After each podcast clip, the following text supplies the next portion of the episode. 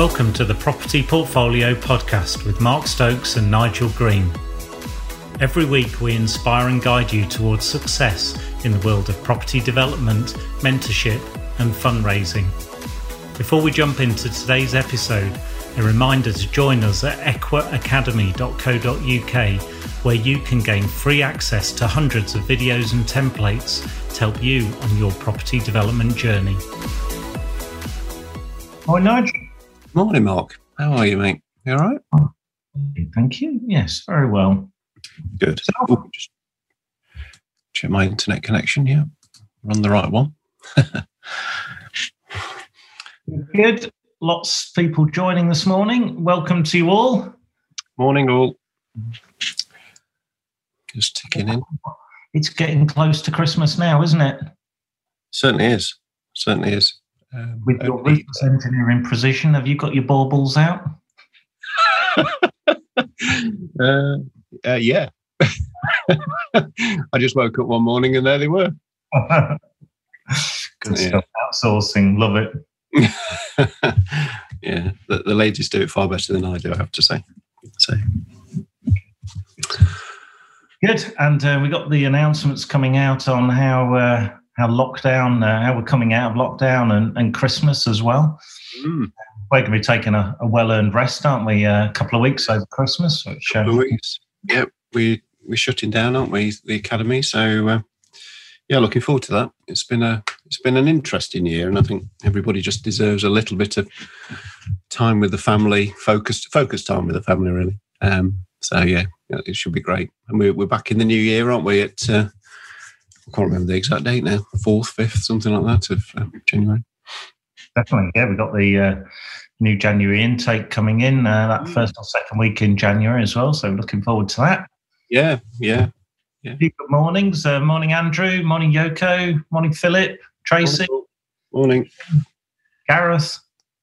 Mark. Sam. Liz. Morning, one and all. Just make sure we got. Oh, we Well, I got. just saw Ash, you were there. Asher, I'll give you a call back later, mate. Sorry, I missed your call yesterday. It's wonderful. We've got so many of our uh, mentees on here as well. Um, and uh, don't forget those mentees who are on here. Uh, nine o'clock till 11 o'clock this morning is the uh, Equa mentorship session. So we've got lots going on there. So uh, really looking forward to that highly accountable session uh, in a little while. So we've had a few running series recently, Nige. We had that three part running series on raising private capital. Yeah, it was good. We had a two-parter on joint ventures. Yeah. Um, uh, we could maybe have entitled that "The Perils and the Joys." We've seen seen both ends of the spectrum, haven't we? We have you. Um, and last week, uh, one that I know was uh, was eagerly awaited and uh, was our largest uh, uh, group attendance ever uh, was was structuring. Mm. Um, particularly, we looked at deal structuring, and a few of you have asked um, the, the slides that Nigel kindly shared. Uh, could he share those slides? Well, we've put the the recording um, into the Equa portal. So if you go to Equa Academy Facebook group, go to Equa Academy, and in the very first pinned post, you'll see instructions on how to uh, go to uh, the Equa portal. Um, the email for the Equa portal uh, is in there, and uh, it's totally complimentary. There's about 250, 260 items there, recorded content, templates, pretty much everything that we can chuck in there. And we provide that absolutely free. You don't give your credit card details or anything. Um, so that's that's our gift to you because uh, knowledge is important, but uh, it's the application of that knowledge where we we build on in the, the mentorship group. Yep. So a Yep. very warm welcome to everybody. Seen a note um, just asking for the last, the dates of the last breakfast session. Um, just looking at the calendar now, so I'm guessing it'll be the 16th of December will be the last one. And Yeah, then we're, we're, we're closing the doors on uh, essentially that uh, that Friday, the 18th. Yep. Good, good. Looking forward to that. Right. Okay. So, deal structuring. Um, really important uh, area for for us. Something we focus on, but it doesn't just start with the deal. In fact, it starts well before the deal. So, just got a few slides um, that we use quite frequently that we want to share with you. You know, we're very transparent and, and open. So, um, we'll share a few slides and just give you a feel of how we structure our, our, our thoughts, our moral compass bearing, then our business, and then uh, another example, building on the two examples that Nigel showed last week, uh, which were extremely thought provoking. Uh, another example for you. So, this can be another very vibrant session. So, let me share these slides. There's only three slides. We're not doing death by PowerPoint here. Okay, so let's start with um, your ethos. Now, your ethos may be very different to ours, but we'll share with you what ours is. And this is actually a page from, from our corporate brochure of, of Equa Group. Nigel and I have got very different uh, interests uh, alongside Equa Group as well, um, like uh, SSAS Alliance and Equa Academy. But this is for Equa Group. So the context here is we are a, a large scale developer uh, doing land to residential or commercial to residential. So our ethos um, is, a, is a river that runs through pretty much all of our businesses, to be honest. And that's the creation of, of shared value. Many of you will have, have heard us speak before about how we've worked across the construction industries of, of the world and, and seen that there's a, a common common point of reference really that you know if, if i want more profit you're going to make less profit that's the that's the way the construction industry of the world the value system tends to work and we'd always recognize that there has to be another way. Imagine a way where we can create shared value together and create that recurring and consistent relationships rather than kind of bayoneting each other into submission. And you know that's probably why the construction industry is one of the most litigious industries consistently in certainly the 30 odd countries that, that I've had the pleasure of working in over, over my career. So creating shared value is is really important, and we as business owners, whether you're a developer or wh- whatever your business is, if you're a business owner, you have the responsibility um, and the accountability of creating your own culture, a culture that sits true to your values. And this is absolutely relevant to the to the structure of how you structure your your businesses. So our creation of shared value wheel um, these are all of our stakeholders here. Um, and we want all of these parties to have the sweet taste of success uh, and want to come back looking looking for more. Uh, that could be the, the vendor. We acquire many commercial properties. Um, and uh, quite often, you know, if we've acquired a commercial property from one vendor, it leads to a relationship to explore other opportunities. Could be contractors, tenants, uh, our agents. We use our agents recurring. Um, many of our agents, Nigel, uh, I mean, Nigel runs our land and acquisition team. Um, you create relationships where they may they may find opportunities for us and end up coming back in at the back end to to help us sell or rent those units. Yeah, a couple of routes in really. Um, we either commission the the agents to go and find a specific property, you know, in terms of size, location, um, maybe GDV, maybe purchase price, whatever it may be, very specific, targeted approach. And then they'll go and, you know, even down to letter dropping uh, to source that, that property. Um, or it may be something that's just come to them and, you know, hopefully we're in the little black book and they'll pick the phone up to us and just see if we're interested. So, yeah, generally, you know, agents will charge, we're talking sourcing agents here, will charge anything between one and possibly the maximum we paid is three percent. Mm. Um, you know, it's in that it's in that range. But as you say, Mark, um, in terms of shared value, and if they if they do have a residential arm as well within the business, it's a it's just a great hook. Um, you know, to, to commit to them to to use their residential arm to sell sell the assets on the back end of the the project, um, which is you know it's it's a really really good good way of enticing people towards you and you know more supply and what have you and you know those agents can sell or they could uh, possibly if you decide to hold um, they could they can manage the you know tenant find and manage the properties on your behalf or maybe a bit of both mm.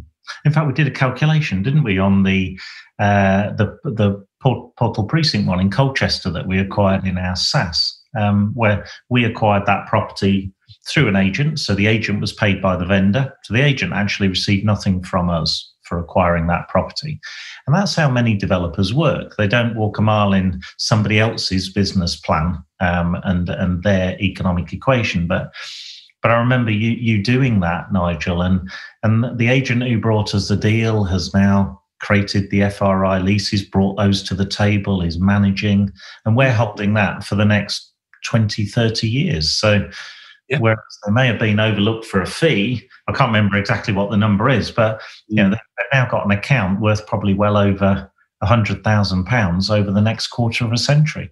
Absolutely, and you know, you you become you know a, a keystone within that um, within that um, agent's business plan. You know, because you you you've proven to deliver, and therefore, if when the next one comes along, you know who are they going to phone? It's it's that scenario, isn't it? So, yeah, it becomes um, very purposeful and um, you know enduring really from that perspective. And we've got a special session in the new year on one of our Wednesday sessions on on deal finding, on finding your deal, help you just accelerate that first year. We've got a detailed mentorship session actually on it, and I know that's going to be one of the areas that we'll we'll look at. So uh, look out for that one in January. So you can see from the creating shared value, there are many, many stakeholders to consider. Treat them powerfully, you know, we are the custodians of our own culture as business owners. And we have the choice. We can create that culture. We are entirely responsible for it. And that's something we should relish and seize. And that sets a very, very clear mandate, whether that mandate is based on low carbon, high energy efficiency, sustainability in all of its forms, um, whatever that philosophy is, that should permeate through the organization. So I thought you know, that was a, a useful contextual uh, startup of, of, of where things are. And then there is the strategic model of your business. Now, again, we don't mind sharing this uh, with you. You know, this is a, a, a graphical um, image of, of what our strategy is as a developer. And this, this can be used to explain what our model is to an investor, to a bank, to a breakfast webinar, and hopefully you've all got your uh, your cup of coffee, your cup of tea, and your bowl of porridge here, um, listening to us. That's a tradition of of this webinar. It's a short, sharp, punchy, forty five minute session to help uh, boost your your midweek and and your day. Um, so this structure here, uh, we're a developer with a, an Equa Group hat on here. Um, we draw in institutional funding. That's through either uh, bank debt um, or development finance. Um, we create the balance through private capital, which is either on an equity or a debt basis. And the sources of those are sophisticated investors, high net worth investors, uh, our own SSAS or others, uh, uh, collaboration with other SSAS trustees. Could be a limited company, could also be LLPs as well, but they're quite rare. Um, and uh, also, we have our own investment vehicle, uh, Equa Capital. So we draw our private capital. So even though that private capital may be coming um, from our own resources, we always create that distinction. You know, you are not your company. Okay. You've got that distinction, and there's a legal almost definition, really, of if you're an LLP, a limited company, and you personally, keep them all separate and make sure if you are bringing money in, it's through loan agreements and various structuring. So we're using the banks and we're working with uh, wonderful private investors and we create developments. Those developments uh, in, in Equa Group tend to be from you know three to five million up to sort of 20 million from you know 10, 10 or so apartments through to 60 odd apartments um, Nigel and I do a lot of other developments which tend to be smaller. We do buy to lets, we've got HMOs, small commercial to residential conversions. And those three strategies are extremely popular with, with our mentees, aren't they, Nigel? Absolutely, absolutely. It's not it's not kind of zero to commercial conversions, is it? Or always. I mean, it, it does take a little bit of time to to get the assets developed. So the you know there may be a requirement as part of the overall strategy to to maybe you know dive into a couple of HMOs or buy to let you know whatever the um, the aspiration is really. But it's it's very much the strategy is driven by the the objectives, and um, you know it's all about teasing out what people want in terms of income on a monthly basis and when they want it and then that de- almost defines the strategy because you you know you can't get um, one of these developments done um, you know, bought, done, and and sold at the other end, or or rented out in six months. You know, you just can't do that. So it just takes a little bit longer. But as part of a blended strategy, it works really well, and just enables you know massive bullet payments uh, to be made um, along the journey, um, while other things are serving. So uh, yeah, it's all all part of the rich tapestry of strategy, really. so yeah, really good. One of the uh, first sort of uh, aha moments with with our mentees, and it really does lift the lift the weight of the millstone around your shoulder, lift the weight off your shoulder. Um, is when you've got clarity of what your strategy is. You know, we're we're not trying to create clones, any of us. We're not trying to be like anybody else. We're only competing with what we're capable of. And it's finding out what economic equation works for you. And for many, there are so many shiny pennies. They've seen courses for everything out there, um, some of which they enjoy, some they don't. But actually, that clarity of knowing, right, I've got an economic model, I've got a strategy, and absolute clarity, and I know that is my my next three to six months to secure my my, my first stage of my, um, my my wealth journey, as an example. Um, so in this particular case, we're talking about developments, but I think the point's made it could be small or large for you. Uh, our strategy is we tend to sell around about 80% to the market of overall units. So we may retain a whole development or we may sell a whole development, but across our entire portfolio, we're, we're trending around about uh, 20 to 25% uh, retained and, uh, uh, and 80 75 to 80% uh, are sold to, to market. So therefore, we're holding the rest of the, um, the assets. Uh, and we have an asset management arm. Um, our background, uh, as you know, is dealing with hundreds of millions of pounds worth of global infrastructure. Um, that needs to be cared for, nurtured. And I think we'll probably do a um, probably do one of these sessions on asset management in the future, Nigel, mm. in January. Absolutely.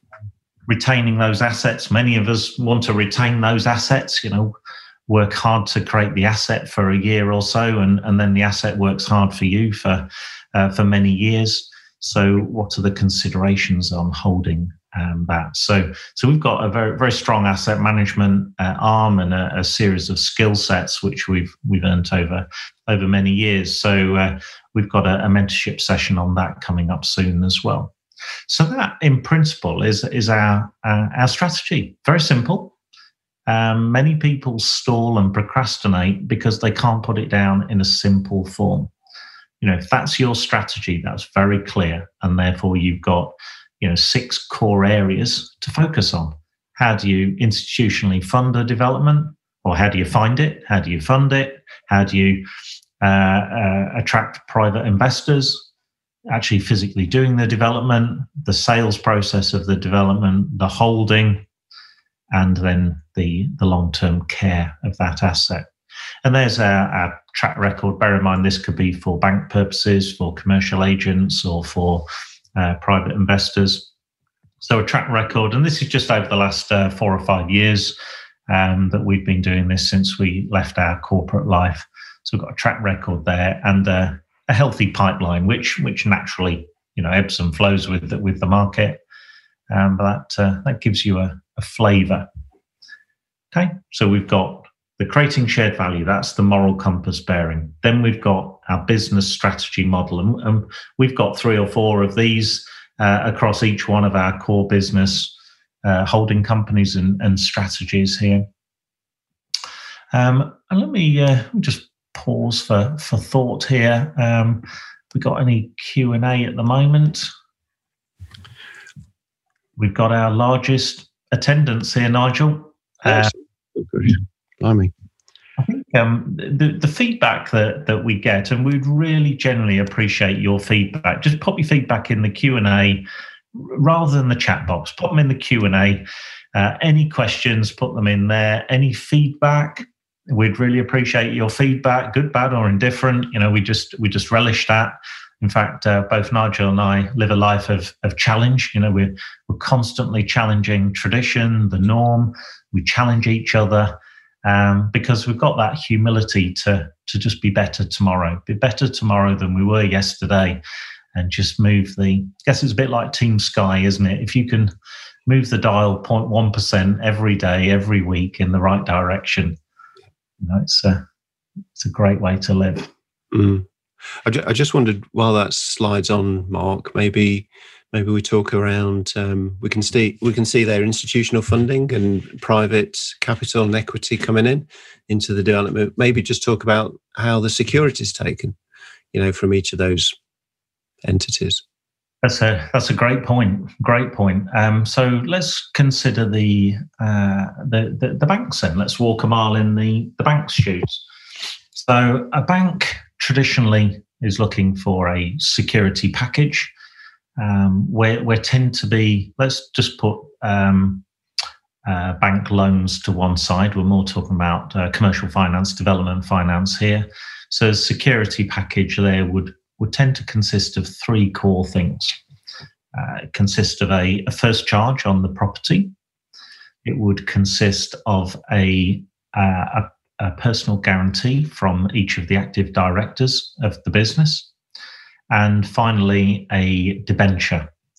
A debenture quite often causes a bit of angst and uh, a discomfort for some because they maybe don't understand. Um, so, a, a, debenture is, you could almost view it as a, a first charge on the company itself. So, it's a floating first charge on the company. So, why would a bank want that? Well, a bank are looking for, they want to make sure that nobody is in front of them in the queue, nobody is beside them in the queue, everybody is behind them in the queue.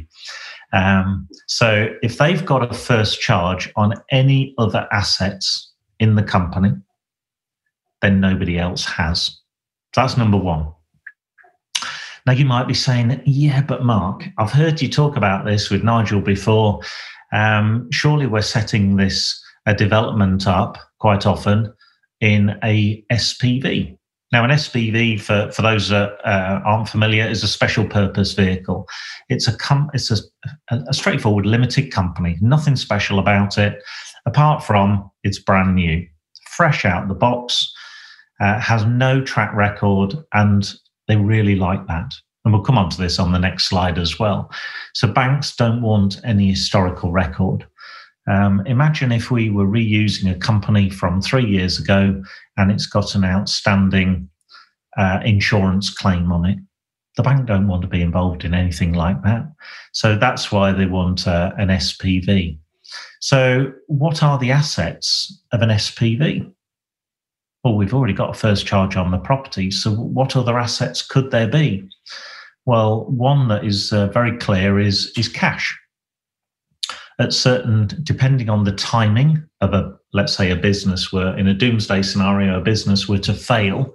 If you just guillotine down a timeline and say, right, the business fails at that point in time, there's a first charge on the on the property, and there will be some cash in the bank account of the SPV, and we would always strongly advise that just from an accounting perspective, um, set up a uh, a bank account for your SPV. In fact, it's it's a, it's not mandatory, but in our opinion, it's hundred percent essential. Nigel, isn't it? I agree, definitely.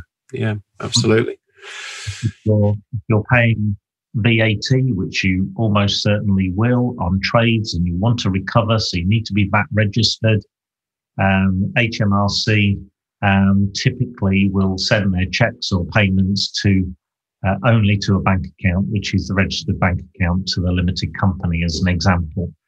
Um, but it just makes reconciliation uh, so much easier.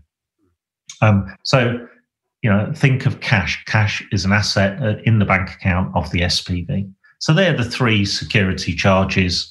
Um, there are oh, there are 10, 11, 12, 13, 14. Uh, there are many, many forms of security uh, in the private capital market.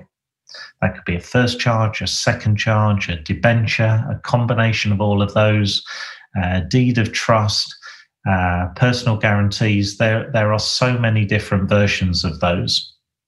Um, and uh, in, in, fact, I've got a whole chapter of that in in the book that's coming out just after Christmas. Just push that launch back, and that's uh, uh, property and SSAS secrets. Uh, that's coming out uh, just into the new year. So that'll really give you a, a turbocharger into 2021. So th- there's many different considerations on on security. Um, it's finding the right balance for uh, your funding partner, and that's uh, we work very closely with with our brokers, don't we, Nigel? Mm, mm, absolutely. Yeah, yeah. Very, very, very uh, key part of our professional team, Mark, aren't they? You know, and uh, you know the, the the thing is, it's you need that intermediary you know in, in terms of the, the the development and the investment into that development just to give them the, the key the key components of what's being delivered where it is what it is in terms of size, etc., etc. And you know, the brokers will go out to market, and they'll. It's almost like a, a dating thing, isn't it? They'll they'll place that development with you know three, four, five potential lenders, and just uh, seek their interest if they'd like to put their hand in the in the ring, and uh, you know, kind of just just pledge their interest really. So yeah, very very important that um, that broker's there and you're engaging with them all the time um, with updates on on opportunities coming coming through, and um, you know they're at least they're ready to hit the button when you are. Yeah. Uh, Susan's uh, said increasingly, I think funders want to see uh, values, ethos um, uh, to help secure funds. I could not agree more, Susan. Um, we, in fact, I didn't put this slide in, but um, I'll do that next week. Actually, um, we'll do environmental, social, and governance (ESG) uh, next next week. Um, I think uh, this deal structuring will probably go into a third week actually, and we'll do ESG as part of that. Um, so Susan raises a great point there. Um, mm. That's backed by the United Nations, backed by the European investment banks as well. Um, and uh, you know, if you've not got that as part of your strategy, tune in next Wednesday because that's going to be uh, pretty powerful. Um, that's your uh, comments there, Ivor. Um, nice, nice to see you. Uh, Gareth. Uh, Gareth has said, um, why do we choose an 80 20 split for a sell and hold strategy? And do you see that changing in the next 12 months? Uh, the reality is, Gareth, uh, we monitor that. We have monthly board meetings, we monitor that all the time. Um, we want to hold assets ultimately uh, long term. Um, but we've also got a, a, market to serve in terms of uh, selling, you know, new homes, help to buy. Um, we we do a combination. Some we will retain the whole asset.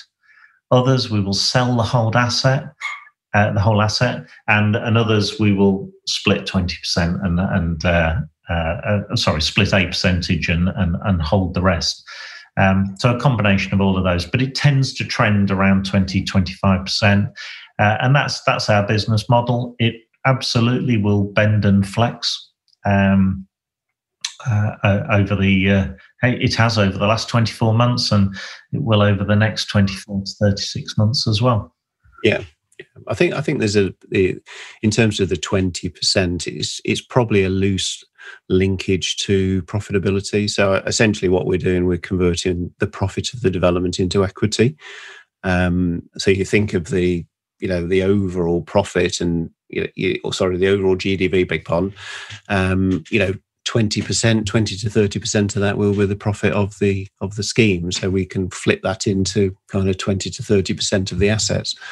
So that's that's a very loose link to it. Um, but um, yeah it's a good starting point. It's we've had that policy for some years now haven't we? And it you know it enables you to build uh, the asset base which is what we're we're looking to do and in some cases, you know, we hold the entire development. So it's it's very horses for courses and case by case. Yeah, yeah. In any uh, in any organisation that's holding assets, we're also being very careful as to the the quantum of assets we're holding. We'll always look at the assets. We might churn the assets every now and again, you know, look at what's performing, what's not performing. Mm. Uh, we don't want too much concentration risk. And if you've got your notepad there, right beside your bowl of porridge, write down concentration risk. It's something that you'll need to understand when you walk a mile in the in the bank's shoes. Um, we're the same. You know, do we want to hold you know 500 apartments in one particular t- uh, town or part of a city no it's too too much risk for us mm-hmm. so mm-hmm. diversified strategy across commercial hmos buy-to-lets apartments um, commercial units um, nigel I, I, think what's uh, what we've reflected on hard over the last nine months i mean it's been turbulent unprecedented times um, whilst we we love one bed apartments, they're they're they're absolutely perfect for certain areas. Um, but over the last nine months, people want more outdoor space, don't they? If they've got a back garden and uh, you know swing and a climbing frame and a place to park the car out the front. Mm. Uh, so we're diversifying our asset holding strategy to including more. In fact, our latest development uh, in uh, the Surrey Hills, beautiful Surrey Hills in between Farnham and Guildford, is a, a, a nine new build housing scheme. Um, and that's got exactly that, hasn't it? Even yeah. it's got a communal playground as well. Absolutely, and uh, I mean we do we do still and we'll still consider um, commercial conversions absolutely, um, but it's just looking at you know the other parts of the uh, the development. So, for instance, I guess a good example is Weybrook House, Mark, isn't it? You know, Weybrook House, um, it is on a commercial park, um, but it's located right at the rear. You know, it's got its it's in its own grounds, um, so there's, there's probably I don't know a quarter of an acre of grass with it. You know, the the um, development itself has got balconies, um, you know, patio doors, you know, to enable the outside space to come in. The ground floor units have all got their own private garden spaces as well. There's a communal barbecue area, and, and it rolls down to a lovely little river or a watercourse. So you know, in that in that instance, people can get out, but you can imagine, you know, uh, going forward, and obviously what we've learned through lockdown one and two, you know, that isolation of people being kind of stuck in a box, you know, is is um, is starting to move trends we're, we're seeing uh, in the market, and and people are, migrating a little bit, not not wholesale, but you know, a little bit into you know we want more space. Um, so commercial conversions absolutely but it's just the considerations of how you can develop and and and serve the the tenants or the owners you know with that requirement. Yeah i was going i was just going to pick up as well on the um, uh, the lenders on the back end of a development. So if you are holding, um, Mark, you mentioned concentration risk.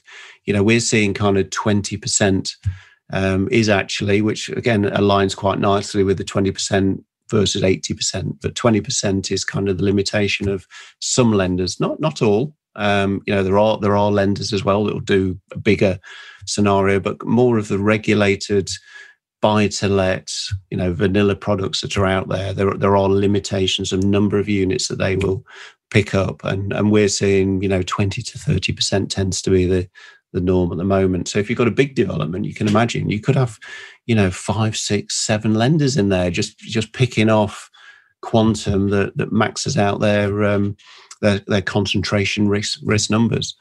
And um, that's a that's an interesting journey into in terms of doing all the applications. But but nonetheless, once they're set, you know, they're set, and um, you know, so it's all all very doable. Hugely important, and and this is where each and every one of you, every one of us, needs to do a lot of navel gazing, um, looking at what works for you. You know, looking at the type of asset class you have, your funding strategy, what your uh, cash flow looks like, what your profitability looks like. Do you want to buy, develop, and sell and release the, the, the profit? Um, or do you want to uh, retain a number of units and hold the profit as equity? you know, if your profit levels are 20, 25%, you know, are you going to be able to get 75 to 80% loan to value on holding the asset? Maybe not. Maybe it's going to be 65 to 70% possibly. So you're going to need to be wanting some additional funding into that on a long term hold basis. So you've got different levels of, of funding depending on your strategy. Mm. Very open with, with investors there.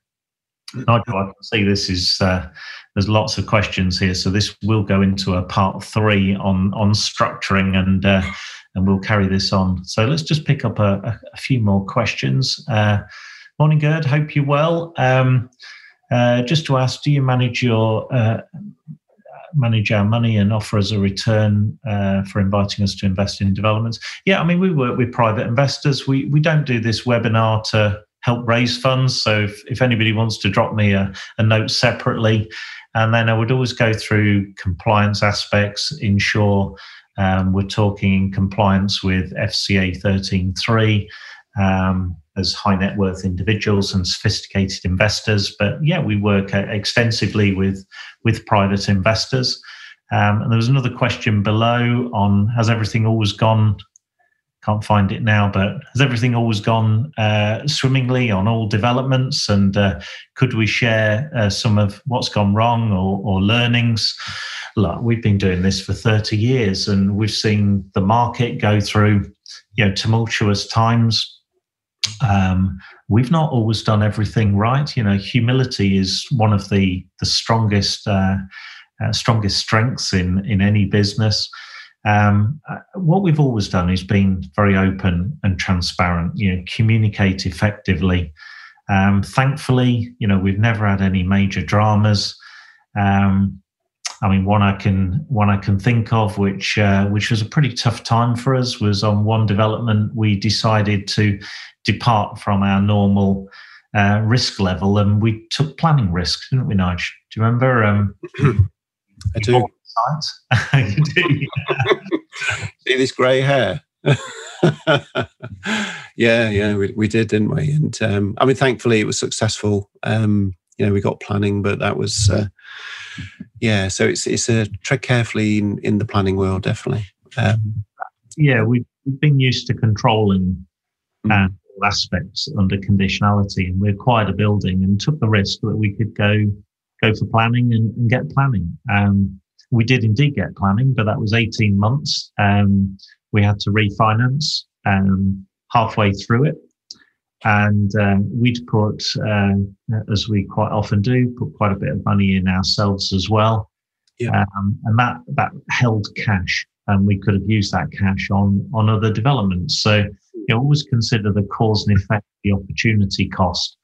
And uh, those of you that know Nigel and I, we're, we're, very open about our learnings and you know what has gone well. Mm. Uh, even a development that has gone so well. I mean, the one we closed uh, uh, very recently, um, you know, Weybrook House, that was a sensational development, so successful in every way, shape, or form.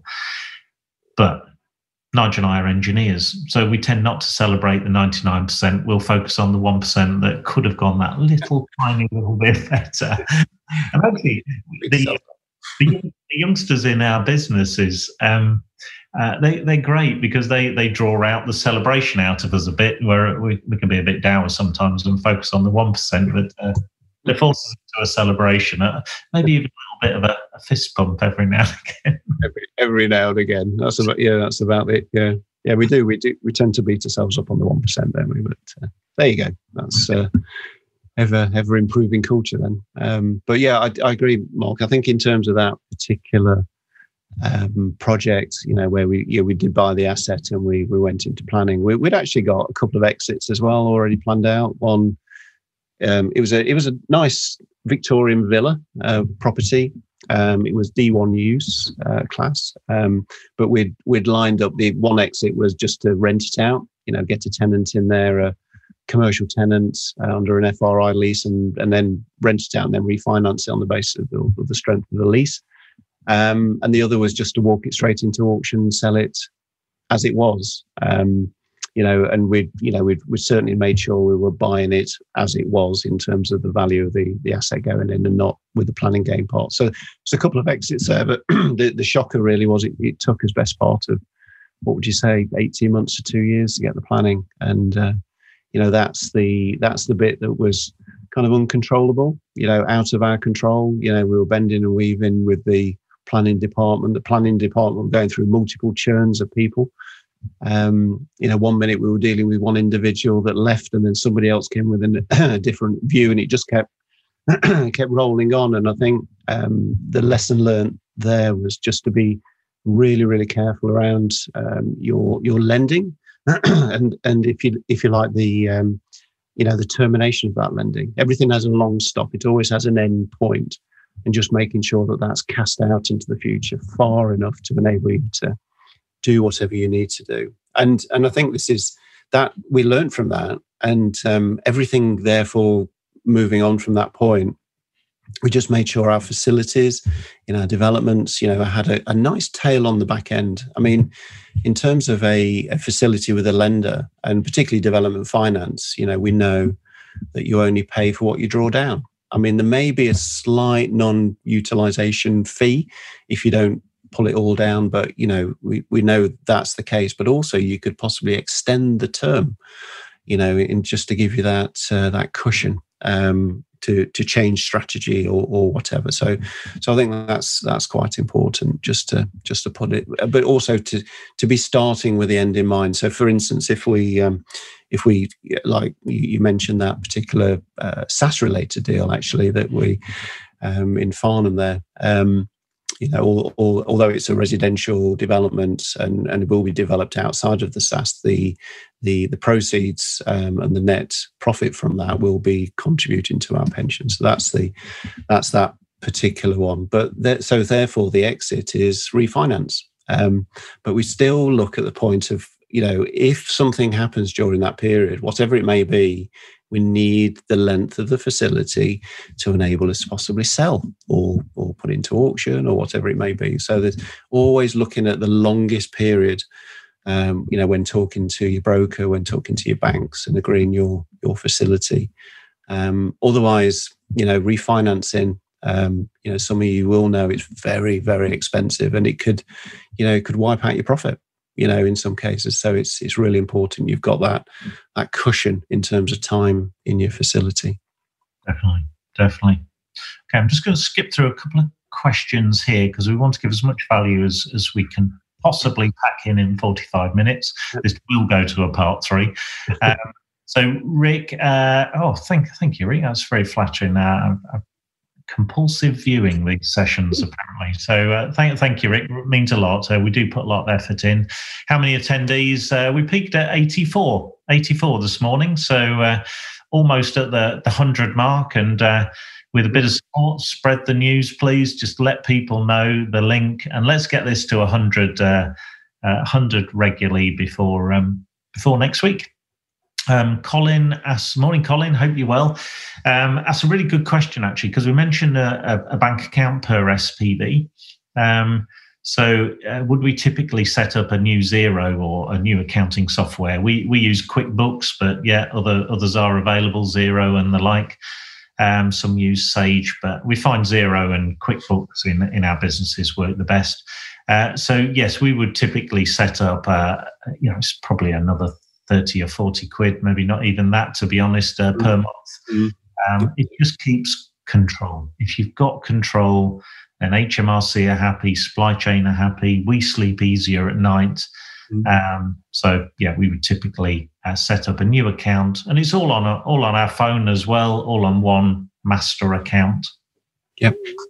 Yep. Uh, just kind of tipped into bank accounts, hasn't it? But um, we've we've just opened one recently, and just find out that the high street they're they're pretty much shut. I would say to um, to new business bank accounts. Um, however, Metro Bank is still open. Um, so we, we've just recently opened one with Metro Bank, but I think there are some online banks, Starling, etc., that you can still open business bank accounts with. So that's just a just a state of the nation just at this moment. And uh, next week it'll probably be completely different, but just at the moment it's uh, it's a little bit shut on the high street. So start early. Yeah. Allow, allow more time. I mean, we've yeah. we, previously we could set a new Metro Bank account up um, within days, really, but uh, yeah. it's taken that little bit longer. So do bear that in mind.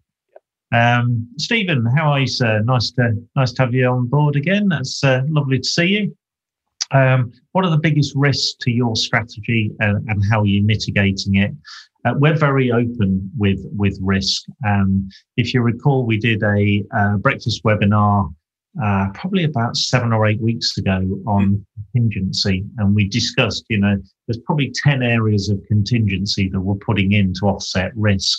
Uh, to answer your question very direct, again, we're nothing but transparent here. If you look at the the, the strategy we've we've got there, um, what are those core risks? Well, they're businesses. Each one is an individual business, so we have to put cash flow on there as probably number one risk for any business. Um, so you've got to have enough liquidity in your business. What we do see is uh, many developers are not asking for enough cash. So therefore, they're not asking enough ultimately from the private capital side because the bank will only fund so much. They're not, you know, particularly if they're looking at equity, they're trying to squeeze the private capital down to as low as possible. Um, and that means they're, they have got a, a, potentially a cash shortfall. And uh, when we do a, a, session on the EquiDA, Nigel, I think got, Nigel's got version 59 coming out soon. Um, you'll see because it's got equity waterfall and embedded cash flow management in there, we've got to look at that cycling and all those kind of things that many don't don't recognise. Because ultimately, it comes down to knowing what number you actually need with contingency for a development. So I think cash is number one, Stephen. Um, ultimately the builder's got to build it on time um, and, uh, and and to budget. And if your strategy is is to sell, then allowing enough time um, for that sales process. And not every sale goes ahead. Some fall out, and then you've got to start the process again, and then you've got to conclude with uh, the you know the, the, the freehold sale as as well. So just making sure um, that everything there is concluded. And also don't forget to add a bit of time at the end. Again if you're if you're uh, closing the spv at the end once all liabilities are satisfied and taxes paid allow a bit of time for that process as well. Um, where are we on time nudge in fact we are there. We are there what we'll do, um, there are so many more questions. Uh, I noticed got one here from Paul and Paul and Susan and, and Glyn. Look, there are so many questions here. Um, so we're going to go into a part three next Wednesday. Uh, I know you love these sessions and we love doing them as well. So we'll make a note of those questions. Please join us again, eight o'clock um, next Wednesday morning. And, uh, you know, I think we're going to have close on uh, 100 people there. If you are interested in uh, knowing more, then join our Equa Academy, EQUA, Equa Academy Facebook group. If you're interested in uh, Equa mentorship, we've got our mentorship session now in 15 minutes with our mentees. Um, so uh, drop us a line, uh, direct message me on Facebook uh, or on LinkedIn and uh, and book a call, or you can email me personally on mark.stokes at equasas, E-Q-U-A-S-S dot co dot UK. And I'll personally respond to you and we can set up a, a complimentary 30 minute session. And uh, I can answer some personal questions about whether Equa mentorship or indeed our Equa earn and learn uh, programs are right for you. So, Nigel, we've actually slightly overrun. That's a cardinal sin for a developer, isn't it? we are two and a half minutes overrun. we need an extension of time. That's great. Great session. Brilliant. So, thank you, everybody, so much, and uh, have a fantastic week and weekend with your loved ones. Um, and we'll be uh, out of lockdown when we uh, when we next uh, we, we next speak. And fantastic week and look forward to your, your comments and a great session, part three on structuring next Wednesday morning. Take okay. care. Have Thank you. Bye-bye. Bye. Thank you for listening to the Property Portfolio podcast. We hope you enjoyed this week's episode and that it inspired you on the next leg of your journey. If you've got any questions or comments, why not reach out to us at our Facebook page, Equa Academy Also, don't forget to register for free access to hundreds of property development videos and templates over at equiacademy.co.uk. And we'll see you in next week's episode. Thank you.